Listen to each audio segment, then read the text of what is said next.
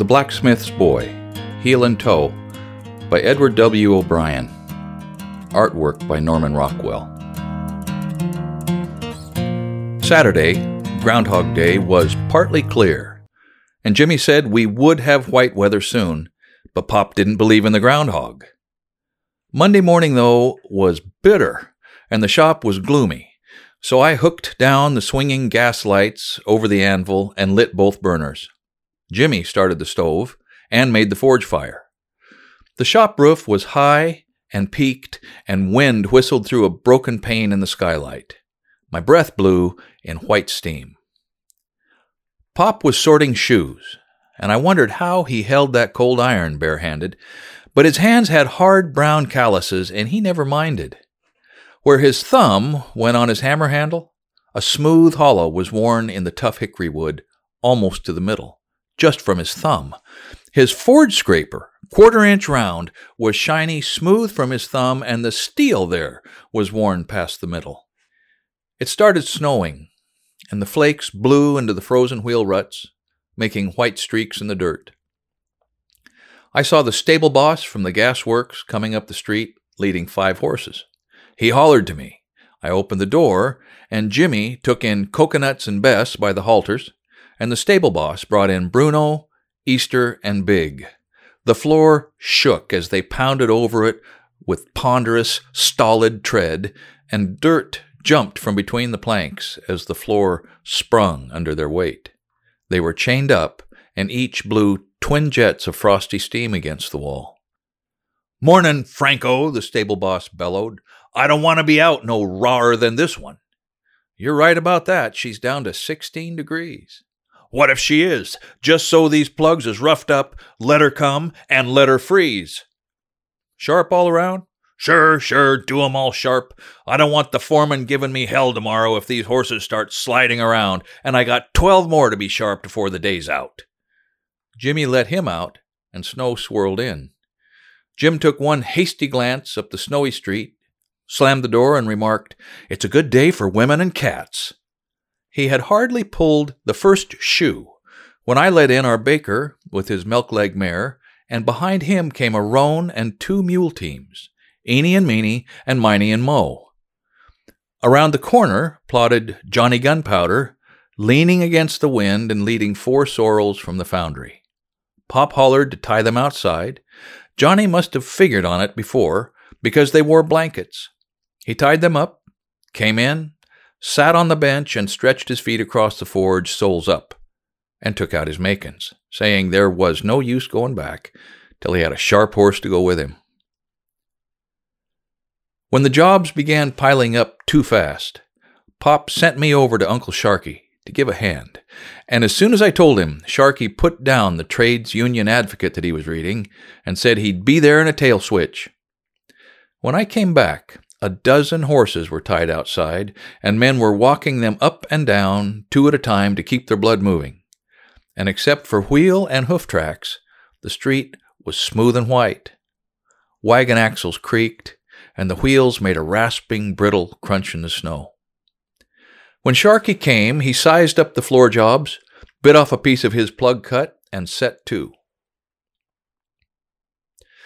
The shop was warm now from the stove and all the horses.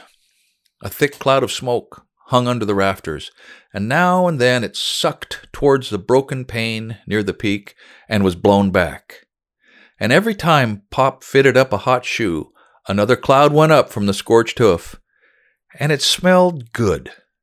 I didn't think of it then, but when I was a man grown, and the shop was gone, and its days gone with it, that acrid hoof smoke odor would come back at times in memory and set up its own particularly sharp nostalgia. It was a hectic day with only a sandwich pause at noon, and right smack in the middle of it, who shoves his nose in the door but Zeke. Behind him was a husky six footer.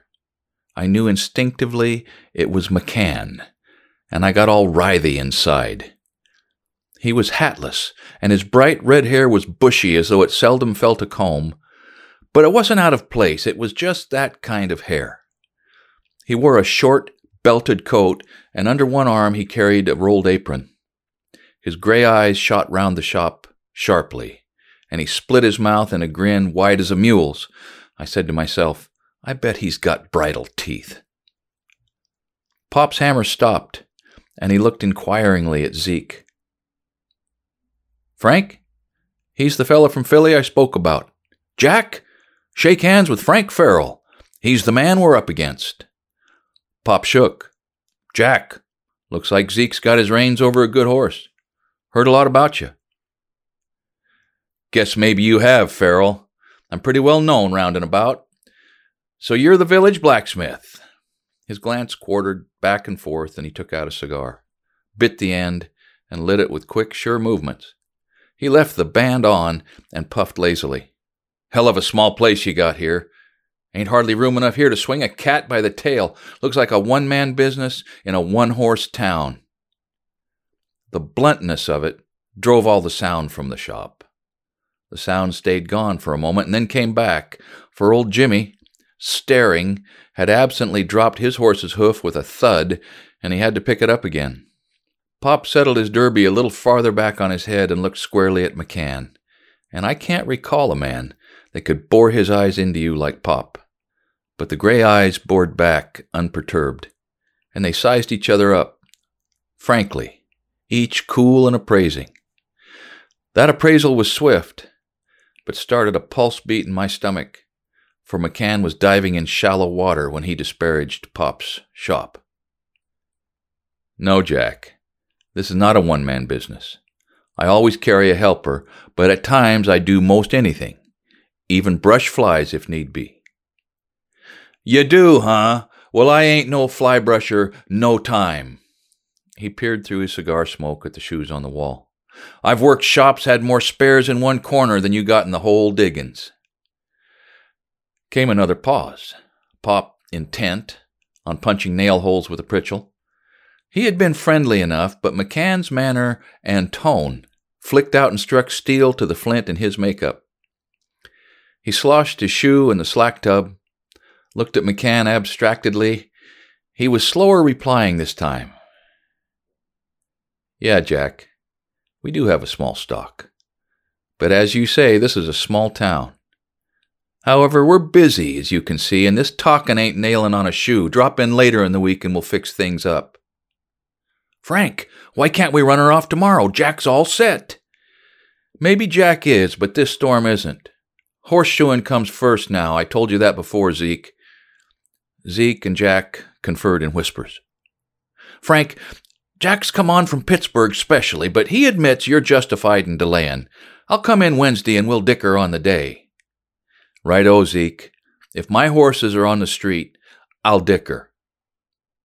They went out, and the day's rush swirled around us again, blotting out for the time McCann's and Zeke's and Bet's. But Pop was thoughtful. The winter dusk closed down, and Mother called, Supper! From our window, Pop passed the coal scoop over the alley. She put dishes on the scoop, and he hauled it in three times, and she didn't have to come out in the storm. Then briefly there was quiet, except for the sleet beating against the windows an occasional stamping hoof, and Tom Mule wheezing in the corner. He had the heaves bad. In the gaslight and flickering glow of the forges, shadows scurried up and down the walls, horses' heads silhouetted grotesquely huge, with ears standing up, and when the hanging burners swayed, the shadows wavered, chased each other, and ran away in the dark corners under the loft stairs. And behind Jerry Mule, sound asleep, beside his heaving mate. After supper, McCann came back and ensconced himself on the bench, without much to say at first, but a man can be mighty critical and superior in a few words. His outright condescension and patronizing tone irritated and rankled, and the confounded, cussed confidence of the man he did one thing this way and another that way. He had outworked this man and outclassed that one, shown another how to do so and so until Sharkey spat out his tobacco cut in disbelief and annoyance. There was a strange buckskin on the floor, and he drooped on his chain, dozing, resting one hind left and leaning on his toe. Before picking him up, Jimmy laid a hand on his rump. The buck reared his head and rattled his chain so that Pop looked over. Hold on, Jimmy.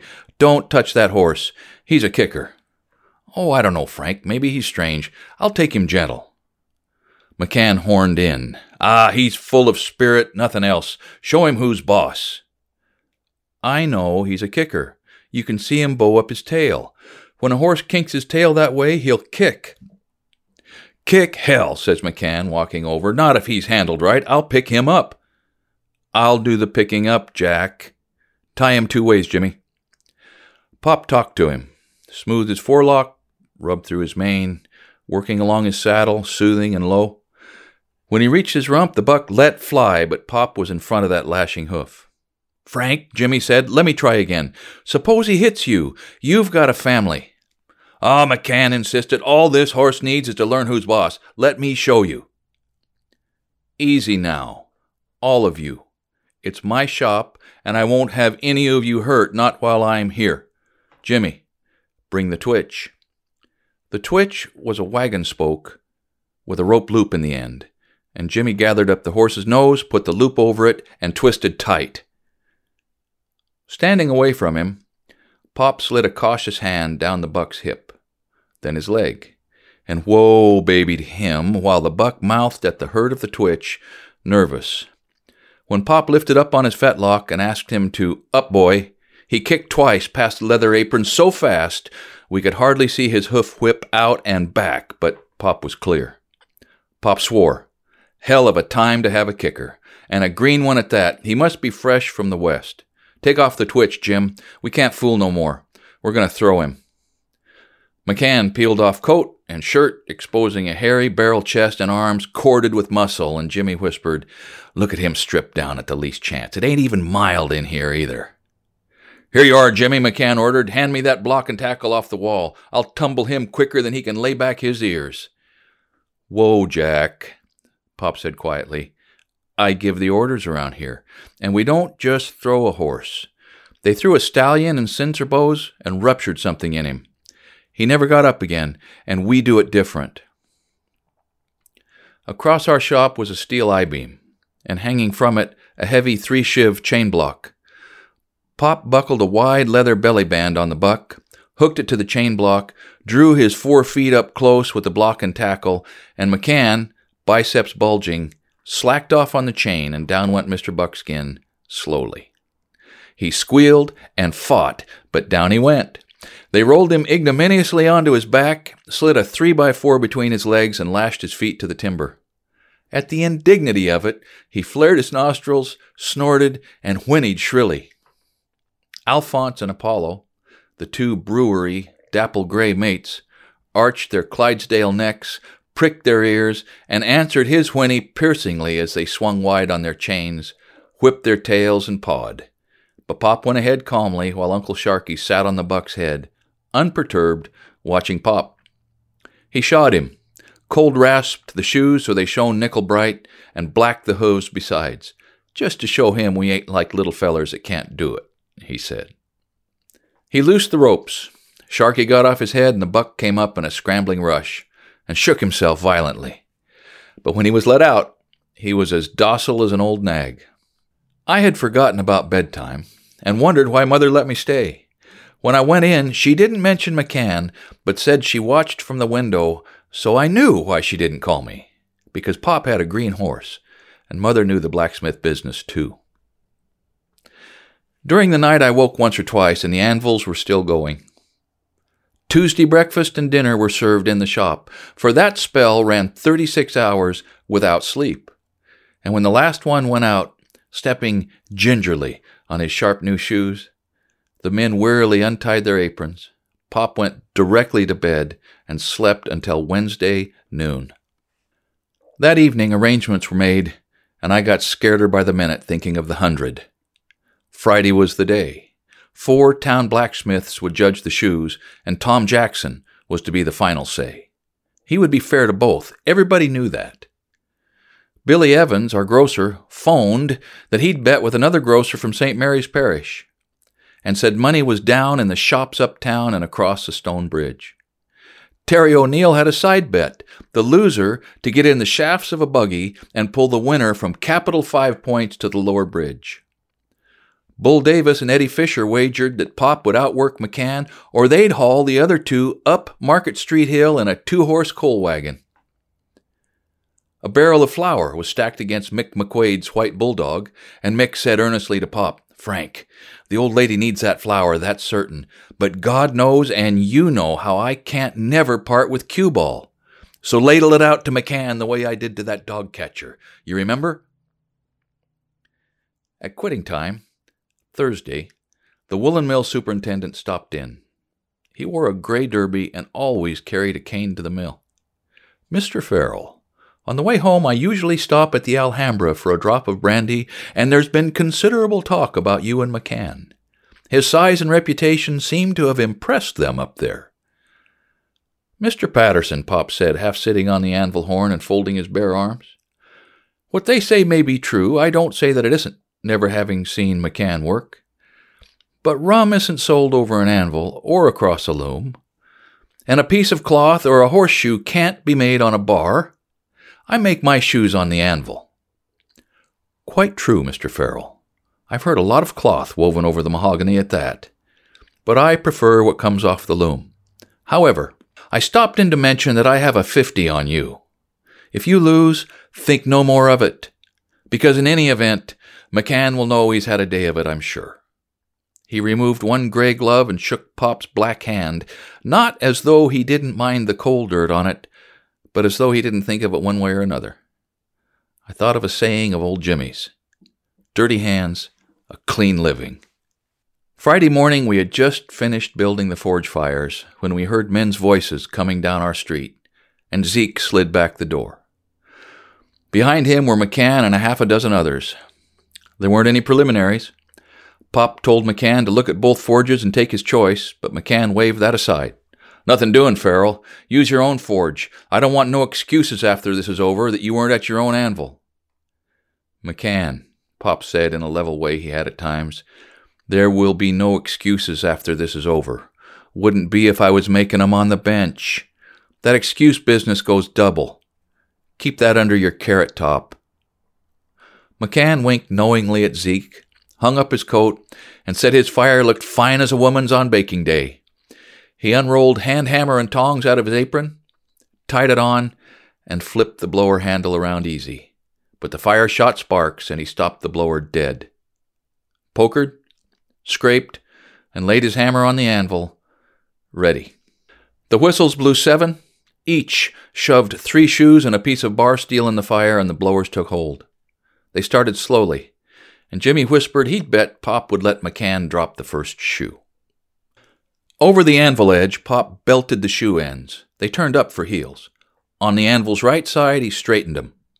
After heeling the second, the first was hot again, and he welded on a piece of the bar for the toe. He was extra careful about that toe, and McCann's shoe dropped on the iron plate in front of his anvil. First blood. There were a dozen men in the shop, and after two or three shoes, everyone eased up. Around nine o'clock, two men came in and asked how it was going. They talked low, as men do in the front room of a wake before they get to the kitchen where they can speak up, or the way they do at the polling place when the count is on. Pop shot a clinker at them and asked, Where's the corpse? And McCann drawled, Right, Farrell, wake 'em up. They stay that way, they'll never get their jaws open tonight when we tap that half, and you and me can't get away with a whole keg.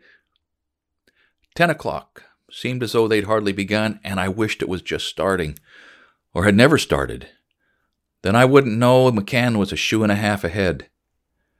At eleven, I wished harder it had never started, for he was two up. I felt everyone was looking at me, and I stared at the anvil or into the fire, pretending to be busy getting coal especially though I didn't look directly at Pop. I watched him covertly and wondered why he wasn't nervous, but I couldn't see he was bothered any. Perhaps he sensed how I felt, for once he looked at me and laughed, and I felt some relief, but by noon I was worse again, for McCann finished the morning three ahead. The judges and McCann and Zeke had dinner with us, and Mother was pleasant, but not quite herself. I knew she was worried and didn't like Pop betting all that money. She said he earned it too hard on that anvil to chance it. After dinner, I hoped that McCann would go up to Lou's and drink a lot of beer, but he didn't. He was in a more pleasant mood than the other night. Maybe because he was three ahead. But Pop wasn't to be outdone in friendliness in his own house. So, the others listening, he and McCann, clay pipes drawing well, discussed horses and horseshoers and colts and brood mares and shops and foundered horses and what to do for hoof corns. They discussed Philadelphia, Norristown, different ways to stop a horse from cutting, and the track records of Antio, Highball, Sonoma Girl, Nancy Hanks, Peter the Great. And in all of the discussion, they were most perfectly in accord on what an awful scourge to a blacksmith was an ignorant, bull-headed ignoramus of a stable boss who thought he knew how a horse should be shod. All this talk, just as though it was any old noon hour. Before one, Pop watered the pigeons as usual. They tied on their aprons and blew up their fires. Two o'clock. McCann still three up. A man came from the True American and asked, What's what? Scribbled something on an envelope and went out. I thought of the morning paper and the kids in school and what I would say if Pop lost. One thing I knew for certain if he lost, I'd be in plenty of fights tomorrow. There were so many men in the shop now, I couldn't see between them to the back forge. But I listened with dread for McCann's shoes to drop. Some men offered odds on McCann, but no one took them up, and Pop never let on he heard but looked inquiringly at his judges, who were muttering over the last shoe he'd tossed down, and asked, What's the matter with it? Well, that outside heel ain't got just the right cant to it, Frank, if you ask me, Ambassy Chalaros said. And McCann came over and looked, but said nothing. Hell's fire, Embassy Pop said. These is work shoes, not for a lady's pacer. What do you say, Tom? Tom Jackson looked at it, looked pointedly at Embassy, then stared into his tobacco pouch, his probing finger loosening the fine cut. Never a word did he say, but his silence was eloquent, and so was Pop's. He simply reached out his tongs for the shoe, laid the disputed heel on the heel, and whong! He hit her cold. Silently, without looking, he handed it back and turned to his fire. Ambassy glanced briefly at the heel and tossed down the shoe. But McCann hadn't looked at the shoe. He was looking at Pop. Puzzled. For that shoe was a number seven and practically cold.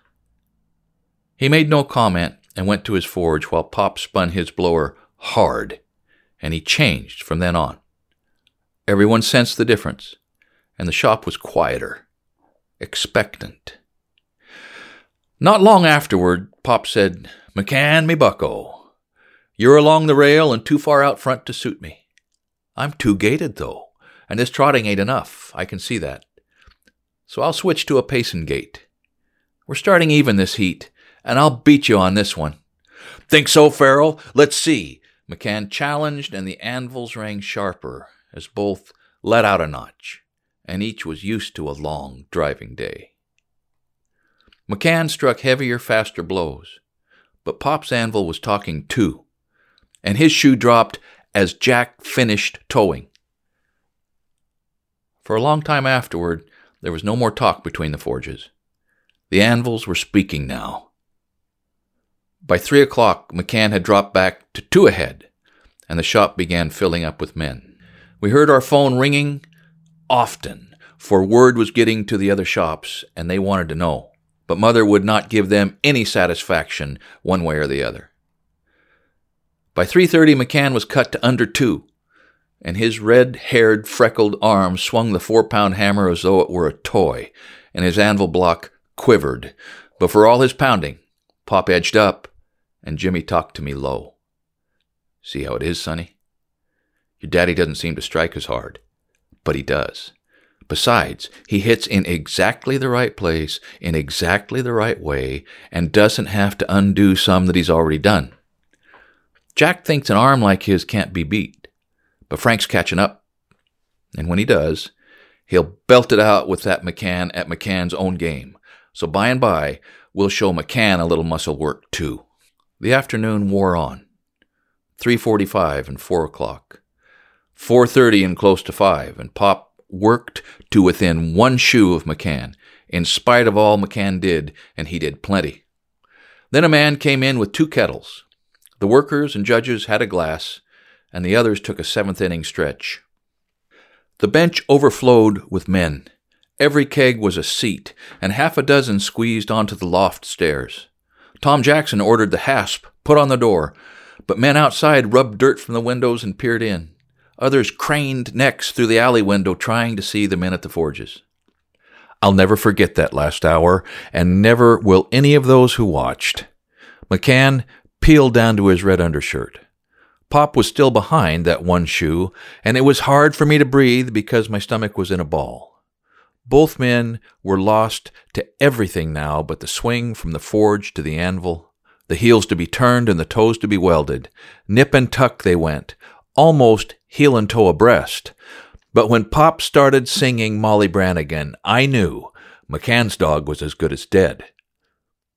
Pop's hair glistened with sweat where it showed in front of the derby that rode his head the way a shield fronts the prow of a war galley, and all of him, natural and acquired, was black. Hands, arms, neck, and face were blacker than his hair. His dark eyes sparkled in that black mask of a face, and the thought came to me that with all the brutal work of it, this was what he really loved best, best of all. The smell of the soft coal, hot iron scale, his own healthy sweat, and the feel of the cross-peen hammer in his big right fist. Wailing away up and down, up and down, let her have it. Above his own blows and those of McCann, his voice rose in the rapid, sing-song minstrel beat of the piece. Oh, man dear, did you never hear of pretty Molly Brannigan? In truth, she's gone and left me, and I'll never be a man again. Not a spot on me hide will the summer sun e'er tan again, since Molly's gone and left me here alone, for to die. McCann's red mane shook to the beat and nodded to the words like a Percheron stallion prancing to music. But before Pop could start another verse, McCann's baritone took it up in a ringing, bellowing challenge, wild as the wild Irish moors round Inniscarra, where he said he was foaled. Oh, the place where me heart was, you could easy roll a turnip in. It's large as any paving block from Dublin to the Devil's Glen. If she wished to take another, sure she might have left mine back again, and not and gone and left me here alone for to die. And both forges driving like fury, for all the song. Pop had a Stilson wrench grip on his tongs as though he'd just begun instead of wailing away at that anvil since seven a morning, and his arm from the strong fulcrum of its elbow rose and fell the same as it did ten hours ago and like black magic, the iron, the black metal from which comes the name of his trade, shaped itself hurriedly at his will. Striking or not, his hammer never idled often. Squinting a moment at his shoe, he'd keep his hammer dancing on the face, and he'd break the tempo, clatter the heel and ball. Then swiftly, wallop, wallop, wallop, he'd strike in miniature thunder and McCann would dance an answering challenge back from the back forge as though they were two fiddles, one dropping the melody, the other taking up the tune. And as old Jimmy said about McCann, the big devil having himself a fine time of it, still confident as all hell. Then Pop called to McCann. Now, Jackie, old boy, old boy, tune up your anvil, for it's a lively piece we'll play this last part of the hour.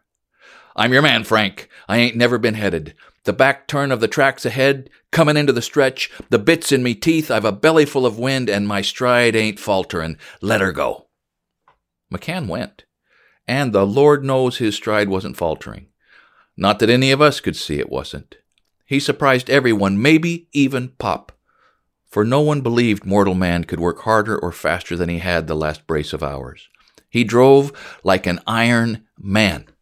His undershirt was wet across the chest and shoulders, and he scattered the men in front of his anvil the way he flung hot scale, taking shoes out of the fire. Ah, but Pop looks good to me. Pop looks good to me, I told myself happily. For with all Jack's lambasting, Pop was coming on, coming on. Part of a heel, then a heel, then part of the other heel, and no one was sitting now. Men still pounded on the door, and in my pockets, where nobody could see, I clenched and unclenched my fists, and my palms were sticky. His heats came out of the fire just as fast as McCann's, and he flung his own hot scale in a flashing semicircle. Glittering sparks flew around his bare arms and beat against his leather apron as his hammer hit into the hot iron with vicious, sullen thumps. His anvil strained against its block clamps, and when he rounded out on the horn, the hollow booming thundered through the shop, up to the peaked roof and down again, as though trying to find a way out. The cadence changed to the sharp, clear ring of the face, then back to the melodious horn, like a big bell tolling, but fast and insistent. That last quarter hour was something grand to see and remember. Two black maniacs in a welter of muscle and sweat and skill. McCann, for a brief part of that last quarter, hung tenaciously to the pace the way a burr clings to a filly's tail, sweating out the best that was in him. But in that final inhuman drive, Pop inched up irresistibly, with a surge of power and speed that McCann couldn't stem, and when the whistles blew six, he was ahead two heels, almost a toe, almost a whole shoe, and bedlam broke loose, drowning out the whistles. Men pounded one another on their backs, shook hands, and let out whoops that could be heard over at Throp's pattern shop. McCann loosed a yell that cut through the others like a sawmill whining through oak, and I heard the pigeons flying around upstairs, excited at the commotion. McCann threw his hammer on the floor, strode over, and with both hands shook Pop's right, and he said he'd never swung against a better man or one as good. The outcome had changed him. The cocksureness had come out with the sweat, and a better man stood forth. Now, Frankie, me boy, he said, do you please be sending old Jimmy up to lose and nail a handle on that keg just for me. A dram less wouldn't quench the thirst that's on me. Through the alley window, I saw Mother looking out, between the curtains, resting her hands on the sill. She wore a dark dress with a white collar and white lace down the front, and she waved to me and smiled. All the men went up the street to lose. I watched them go, and I can see them yet. Pop and McCann striding in front where they belonged, shoulder to shoulder, black derby and flaming hair, both in their prime, young and strong. Two good men. Two damn good men I know now, looking back at it. Two of a kind that you don't see anymore. Men don't have to be that good anymore. Machines do now what their strong right arms and big fists did then. Right arms that can ease down now and rest. Big fists that can relax and perhaps, on many a night, clench again in sleep the hickory handle of a crosspeen hammer. I hope you enjoyed hearing this story and that you now appreciate it as much as I do. I have to give a special thank you and a salute to the Saturday Evening Post for allowing us to use the images of this painting in this video. The Saturday Evening Post is truly America's magazine. It has chronicled the events and cultural shifts that have shaped the country's character for 200 years. It's a cultural institution. And we initially got our hands on this story by becoming members of the Saturday Evening Post and looking back through their archive. It is unbelievable how much history is contained in all of the past publications. As a benefit to our viewers, the Saturday Evening Post is offering a discount of 20% on any of their online or print subscriptions. Just use the code CRAFTSMAN at checkout, and we'll put a link to all of this below.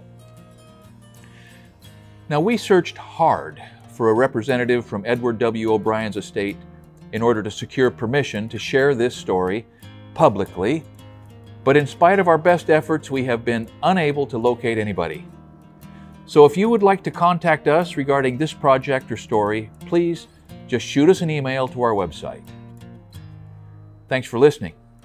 Thanks to the Saturday Evening Post for publishing this story 80 years ago and for letting us share it here again today. And thanks to Edward W. O'Brien for thinking of and writing down this wonderful tale.